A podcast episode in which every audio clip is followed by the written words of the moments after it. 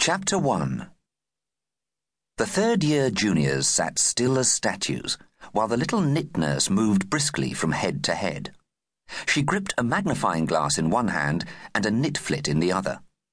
A nit flit is a special flit for swatting nits with. Every so often, the still, silent third years heard a sinister swish as the little nurse pounced. It was difficult not to yelp when that happened to you. Swatted children had to grip their tables hard with their hands, grit their teeth, and grind them. Nits is evil, croaked the chief nurse. She was standing in front of the class. They make a lair in your hair. They choose your skin and burrows in. she chuckled softly, a deep down hidden sound like boiling mud. Here's a little head what's hopping with 'em, squawked the little nit nurse eagerly. She was peering through her magnifying glass at a red-headed girl's red hair. The red-headed girl, who was called Caroline Crisp, glanced up and saw the little nurse's horribly huge eye magnified frighteningly like a watching jelly. If it's that bad, we shall have to shave her hair off of her head and burn it, advised the chief wisely. What, burn her hair or burn her head? asked the little nit nurse. Her hair, of course.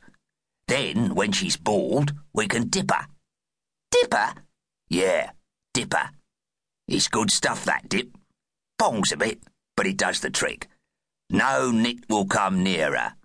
No, gurgled the little one. No more will anything else. Caroline went deadly pale when she heard this.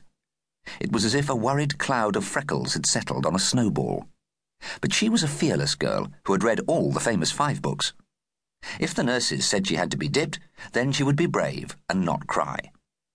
She sat looking nervous but noble, while the other kids nudged each other and sniggered.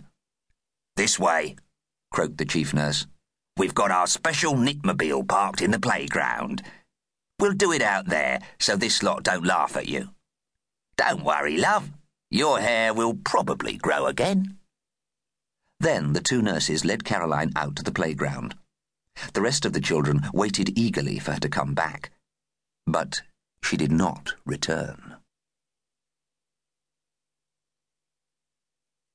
Chapter 2 Miss Thrasher, the head teacher of Little Sprat Primary School, sat in her snug office reading a detective story.